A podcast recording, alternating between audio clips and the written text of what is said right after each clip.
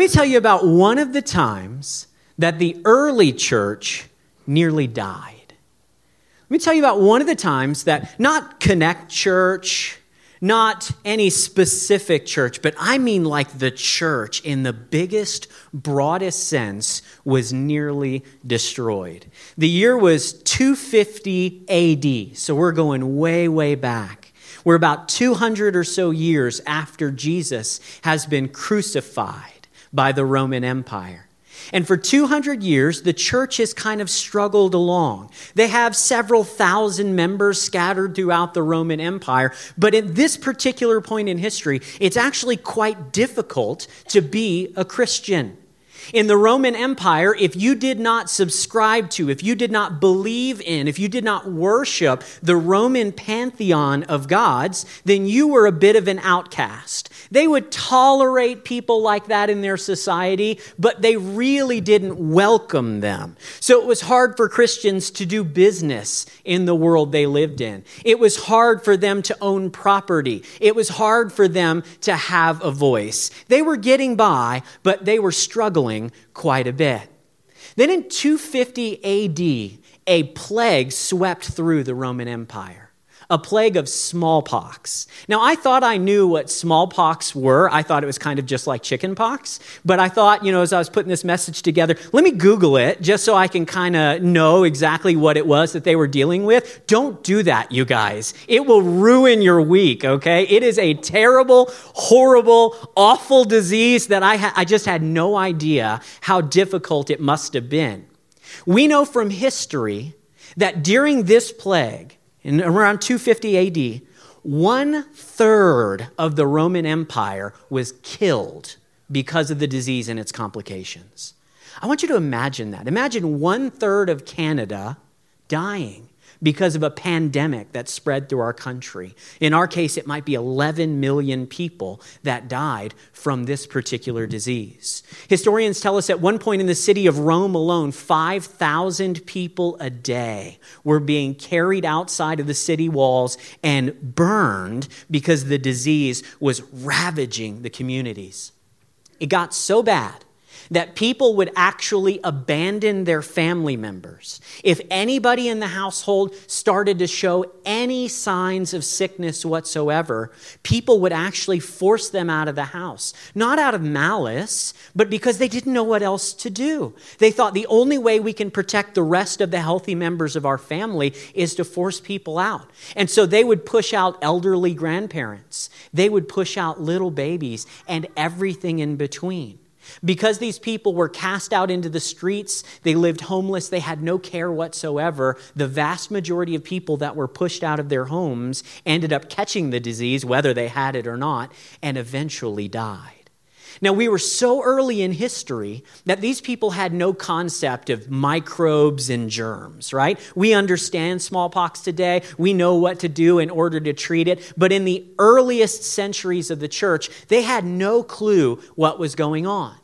And in the Roman world, they assumed that anytime something bad happened, it was because the gods were angry about something and they were punishing humanity. So anything bad that happened, they were always looking for the reason behind it, someone, some group that they could blame it on and then deal with, hopefully to appease the gods. The Roman emperor at the time was a guy named Decius. And he decided the reason that the empire was going through this terrible, terrible uh, health epidemic was because of atheist Christians living among them. Now, that phrase might seem very strange to you. Atheist Christians, that's a weird thing to say. It almost seems like it's contradictory in our minds. But for Romans, an atheist was anyone who denied their pantheon of gods. And since Christians believed there was only one God, and his name wasn't Jupiter or Mars or Minerva or any of the other deities that they worshiped, Romans looked at Christians and called them atheists. So the emperor at the time, Decius, decided that the gods were angry that there were these atheist Christians living among them. And that's why this pandemic happened. And so he passed a law. The law was that everybody in the empire had to go to a pagan temple and make a sacrifice to one of the Roman gods. It had to be done in the presence of an official. It had to be signed, like you would get a certificate that said, Hey, on Friday, Dan made his sacrifice to Jupiter. It was like something you would frame and hang in your house so that everybody would know that you were one of the okay ones. You were one of the good ones. You weren't part of the problem. Now, the penalty for not following through was death. If you would not make these sacrifices, they would put you to death. And there were many well known and leading Christians of the day who refused to make sacrifices. They felt like it was contrary to their relationship with God. And so they were actually put to death for it. The problem is that this edict that the emperor passed didn't solve anything. The, the Romans were still dying. Christians were still dying at the exact same rate as everybody else. Things just continued to get worse and worse and worse. We know from historians that people eventually abandoned the cities altogether because everybody lived so close and there was no like way to prevent the spread of the disease. There was no sanitation in the city. I mean it was a rough place to live especially when there was sickness going through. And so people uh, not too long after the epidemic started they began to abandon the cities and they would leave behind anybody who was sick. They would say sorry you can't go with us. You need to stay here. Hopefully you get the treatment that you need but we've got to protect the rest of the fam, and they would take off. Now, at that point, something really interesting happened. The Christians of the day made a decision. They decided that they were not going to abandon the cities. They were not going to abandon their family members and their neighbors and their business associates. They decided that they were going to stay behind in the cities and they were going to give care to the people who were left. We know today that smallpox is only, uh, it's only deadly in about 30% of the cases. So if you get some very basic care, the odds are you're going to have a miserable experience for a few weeks, but then you'll survive and you'll be good to go. They didn't know any of that. Christians had no idea that it was really a curable disease. They just knew that they were facing death anyway. They were likely to be put to death. And two, they had a deep sense that seeking the good of other people is fundamental to what it means to follow Jesus. And so they decided, when nobody else in society would, that they were going to offer their lives, put themselves and their families at risk for the sake of the world around them. This plague lasted for 15 or 20 years. Over that time, we told you one third of the population died. But at the end of it, something fascinating had happened. So many Christians were left, and so many of the sick Romans had been cared for by Christians. They were so moved by the compassion of these Jesus people that they saw that after they got healthy, they abandoned their Roman religion and they gave their hearts to Christ. There's a historian named Rodney Stark. He's at uh, University of Baylor in Texas. And he writes this awesome account of this story. And what he says is the care and the compassion of Christians was so different from everything that the Roman world knew at the time that these people who were cared for and actually survived because of it, they became Christians, and it actually shifted the balance of power in the Roman Empire towards the Christian church. They were on the brink of destruction. They were going to be wiped out by these same people that they stayed behind to nurse and to help. And that example, that witness, that willingness to give themselves for the people around them literally changed the course of history. That same thing played out several more times throughout the history of the early church, and in fact, it happens all the way up into the modern world today. To us, it makes sense, right? Like if we knew somebody that was sick, we would do everything we could to help them. Of course, if you see somebody in need, you do whatever you can to relieve their suffering, to help them experience something better. But you have to understand that in the early church, in the ancient world, nobody thought that way. Nobody thought to care for the people around them. In the Roman world, they practiced something called liberalitas. And liberalitas was a virtue where you were generous to other people, A, out of your abundance. That is, you would give if and only if you had extra to give. Not only that, but they had decided they would only give to people who were of the same social standing as they were or higher. And the reason for that was in the Roman mind, according to this principle of liberalitas, we want to serve people who are down on their luck so that when they get back on their feet, they can return the favor. Everything was about you scratch my back, I'll scratch yours, quid pro quo. I'm going to give so that I can get. That's the way the ancient world operated. They absolutely ignored people who were suffering, poor people, people who had disabilities and health problems. They were ignored in society by the Roman world because of this, principal, uh, this principle called liberalitas. But Christians operated according to a different principle. The principle that they operated according to was called caritas. It's the word that we get charity from. And charity was different from liberality in that Christians didn't give so that they could get. In fact, they specifically sought out people who could never repay them, people who were ignored by the rest of the world around them, and they gave and gave and gave, often at great sacrifice and risk to themselves, because they believed that's what it meant to follow Jesus. And that new attitude, that willingness to give that direction that they had from Jesus to offer themselves with no strings attached generosity, it literally changed the course of the Roman Empire and eventually the course of history itself. Now, when I read through stuff like that, when I hear stories of people who give themselves, who serve, who sacrifice, who provide, the, the question I always ask is why?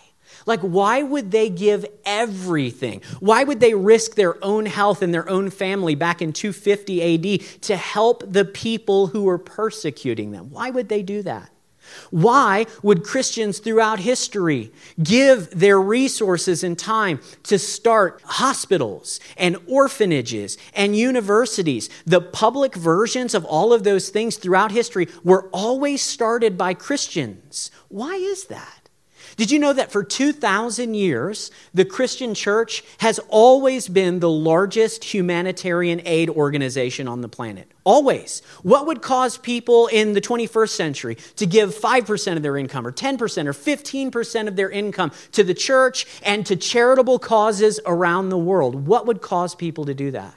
What would cause you and I to sit here for four weeks and talk about being generous, offering our lives for the world around us. What motivates that kind of generosity? What is the fire burning inside of some people that would cause them to give to that ridiculous extent? This morning, I want to answer that question. I, want to answer that why question because the why question explains it all. If you can understand why the early Christians served the way they did, it'll make sense. If you can understand the why behind generosity according to the Christian faith, then you understand why it's not that big of a deal for those of us who are believers to give ourselves and to give uh, into a crazy measure. It's not that hard to understand when you get the why. Let me tell you what it's not. It's not because we think we're good people. It's not that. In fact, we're the first to admit that we're really not that great. There are lots of things I could do that I don't do. Okay? So it's not that we think we're good people or it's we don't give in order to prove that we're good. We don't give in order to earn God's favor. We're not like, well, we got to stay on God's good side. I better put some money in the offering plate. Nope, that's not our motivation. That'll get old really quick.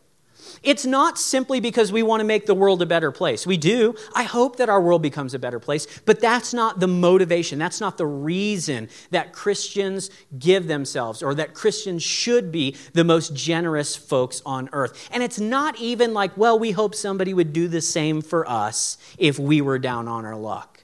It is something much deeper, something much more fundamental something much more beautiful that causes us to say, God, you can have all of it. I'm not going to hold on to any of it because of the why. The why is found in John chapter number three. It's found in a lot of places in the Bible, but we're going to be in John chapter number three this morning. The why behind generosity. Why should Christians be the most generous people on earth? Let's look at what the scripture says in John chapter number three, verse 16 to find out. For God so loved the world that he gave his one and only Son, that whoever believes in him shall not perish, but have eternal life. Maybe you've been around church for a while and that verse is so standard. You've heard it, you've read it, it just goes in one ear and out the other. Maybe this is the first time you're seeing it and you look at that verse and you say, I don't get it. I don't see in there where it would motivate me to great, ridiculous, unbelievable levels of generosity. And so I want to spend just a couple moments in this verse this morning because I believe it has the power to transform the way you look at yourself, at your resources, at your relationship with God, and the world around you. This verse starts by saying that God loved. God loves. Now, I've told you before, I wasn't raised in church. I was 18 before I started going to church for the first time. And somewhere prior to that, I'm not sure exactly where, I had gotten the impression that God was pissed off, to be perfectly blunt. That's kind of the, the image that was in my head. I don't know where exactly I picked that up. My guess is that the only things I knew about God were what I knew from books and TV and movies and friends who only knew about God from books and TV and movies. And so it was like the one thing everybody could always agree on was that God was mad at everybody. Period. End of story. God is not happy with any of us according to the common story told. That he sets these arbitrary rules and then none of us are able to follow them, and so he gets mad and he punishes us and he sends plagues and he gives you a flat tire or a dead battery or sickness comes your way or you lose your job, and it's all as a result of the God who's mad at you because you don't measure up. That was the attitude that I had about God. That might be the attitude, the, the, picture, the story that some of you have about God this morning. That may have been the narrative that you have been told over and over again about Him. But when I was 18, I met a group of people who had actually read the Bible for themselves.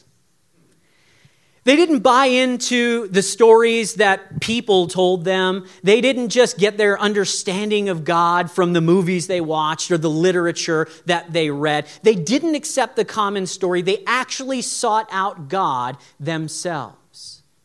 And when they read the scriptures, what they found and what they helped me to understand is that God loves. At the most fundamental nature, from the ground floor, the very beginning of this verse, the beginning of everything in truth, is the understanding, the belief, and the faith that God is love. That He's not angry. He doesn't look at me and see all of my mistakes, and trust me, there are plenty of them. Just ask my wife. He doesn't look at all of my mistakes and say, I cannot believe this kid. If he just messes up one more time, I'm going to squish him like a bug. I can't wait for it. Do it, Daniel. I dare you, right? That's not the way that God operates. According to the scripture, everything God does is motivated first and foremost by love. This verse says that God so loved the world, He so loved us man, the ancient world thought of the gods as, as like in control, but they were capricious, you know? They treated humanity as toys. They played with them. They made their lives miserable for their own sport. That was their conception of God. There are a lot of people in our modern world who believe that God is A, nothing more than a cosmic accountant. You know, he's keeping track of who's naughty and nice. He's ready, you know, to destroy somebody if they step too far. Or they believe that God really is. He's on the warpath. He is ready to let loose on all of us because he can't stand us. Can I beg you, please, for, I mean, from the bottom of my heart, can I beg you, don't believe that without checking it out first for yourself. To go to the scripture, read the New Testament, and you'll find over and again the picture of God not as an angry tyrant, not as an arbitrary rule maker or the policeman or anything like that. You find a picture of God as a loving heavenly Father. Man, I think there are probably some of you here today, and you need to hear that more than anything else. God loves you like a perfect father would love you. He's not angry at you. Your past, your doubts, your secrets, they don't make you unlovable to Him. He really is motivated first and foremost by love. Now, if that's the God that we serve, then it seems to make sense to me that we ought to be motivated by the exact same thing. Why should Christians be the most generous people on planet Earth? Because we have what is really a unique conception of God that God is fundamentally love, graciousness, generosity, goodness. He cares for us the way that a healthy, good father would. And that should motivate us to be very, very generous people. The verse goes on and it says, For God so loved the world. I want you to notice it doesn't say God so loved the good people. It doesn't say that. It doesn't say God so loved the wealthy or the, the religious. It doesn't say, For God so loved the white people or the young people or the old people. It says literally, God loves the world, not just the male people, not just the educated people, not just the poor people, but every single people inside of the world, God loves them, loves you. You're included in that. There is not a single person or type of person on the planet that God does not want to redeem and have a relationship with. Everybody, including gingers, He loves us all. Genuinely, He loves us all. Every single person on the planet is pursued by God, except they believe this false story about who God is and why He's after them. And so they keep on running. They keep trying to stay away from this God who's angry. And the whole time, God is saying, You don't understand. I'm trying to tell you, I love you. That's what motivates me. That's why I pursue you. It's because I love you. Scripture says, God so loved the world. Why should Christians be the most generous people on the planet? Because we know that we see the reflection of God in every single person around us. Every person and type of person carries the image of God in them. And so when God looks at them, he sees his beloved children. When we look at them, whether a part, they're a part of the faith or not, whether they've got it all together or not, doesn't matter. We see people who are our brothers and sisters in God. Christians should be the most generous and motivated people on the planet to serve those around them because God genuinely loves everyone. For God so loved the world that he gave his one and only Son. This is it. This is the why. This is the real reason. There are a lot of smaller reasons. We've talked about a couple, we'll talk about a couple more, but this is it. This is why Christians throughout history, and this is why today, as believers in Jesus, we should be willing to give ourselves no matter what, without any strings, without any caveats, without any reservations, to say to God, Everything I have, everything I am is yours. The reason is because God gave. In a world where we spend one day a year verbalizing how thankful we are for everything we have, And then we spend the next eight weeks fighting each other over the last toy on the shelf.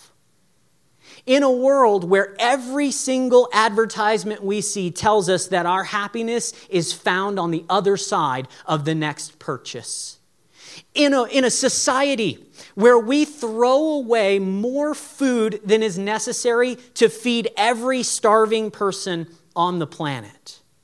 In a heart like mine, that believes my identity and my value is found in the persona and my reputation that I carry. In the middle of a world where people buy and consume and hoard and steal and are jealous and envious, in the middle of all of this, where we're trying to fill this hole in our heart with stuff, God gives. His response to our greed and our selfishness and our consumption is not to get angry. It's not to take what we have. It's not to smush us like bugs. He lets us chase after all of these things. And then 2,000 years in the past, he does something so significant, something so unbelievable that if you've got eyes to see, you can't help but just stop what you're doing and look back and take notice. Because we're all about getting, God's all about giving. The principle that motivates generosity in Christians throughout time and history is this one the answer to our selfishness is God's sacrifice. The answer to our selfishness is God's sacrifice. He gave. When we're focused on taking, when we're focused on having, when we're focused on status, when we're focused on all of those things, the scripture says, because of his great love for you and for I, God gave. And not only did he give, he didn't give out of abundance. He actually gave the only thing that he had one of. Think about that. The one thing that God had one of was his son. It was the only thing in, in the universe that he only had one of. And that's what he gave to us. He didn't give because he had extra laying around. He gave the thing that was most important, the one thing that he knew could get our attention. He so loved you and I that he gave his one and only Son. Man, when I really grasped that, that's when the light turned on for me. That's when the switch flipped. That's when everything changed. I began to understand that what I had been told about God, what I had been told about Christianity, what I had been told about all of that was completely at odds with what I read in the Bible. Instead, I see a loving father who went to extreme lengths to get my attention and to help me to understand that he would give everything for me if I would give everything to him. The answer to my selfishness is God's sacrifice. It transformed me. I think if God had shown up and said, Dan, I need you to try harder, you need to give a little bit more. You need to work at it. You need to be a generous person. Make the world a better place. You would want somebody to do the same for you. And you want me to be happy with you, don't you? If he had shown up and said all of those things, I might have tried for a little while, but it could not have transformed my heart. But when I see a God who's willing to offer himself in the person of Jesus, that gets my attention. That's generosity that has the power to change my heart and I think it has the power to change yours as well. God so loved the world that he gave his one and only Son, that whoever believes, the passage says. It doesn't say whoever gives 10% of their income will be saved. It doesn't say that. It doesn't say whoever's generous, whoever's a good person, whoever makes up for their mistakes, whoever lives a perfect life. It doesn't say any of that. It says whoever believes in him. That word belief, it doesn't just mean like, oh, yeah, I believe there's a God. No, it means like a trust, a leaning into, a, a, a, belief that goes beyond just the mental, it moves down into the heart and soul. It is an absolute faith that God is who He says He is, and He'll care for you the way that He says He will. God calls us to believe. That's it. Another lie you may have been told about faith in Christianity is that you need to live a good life in order to prove that you're worthy of God's love. And when you read this verse, it's incredibly clear. All God asks of you is that you trust Him. That's it. If you can trust Him through the person of Jesus, then He goes on to say, You will not perish, you will have eternal life. Hey, that phrase, eternal life, it's one that pops up over and again in the scripture. Here, it's called eternal life. In other places in the Bible, it's called abundant or everlasting life. At Connect Church, we call it overflowing life. It's the opportunity for us to open ourselves up to God and to open ourselves up to the world. It's the chance to experience life as it was meant to be lived. It's the opportunity to have the world that we all know should be, but for some reason never seems to come about. It is the chance to have a real relationship with God through Jesus. Why should Christians be the most generous people on earth? It's because we believe that God is fundamentally love.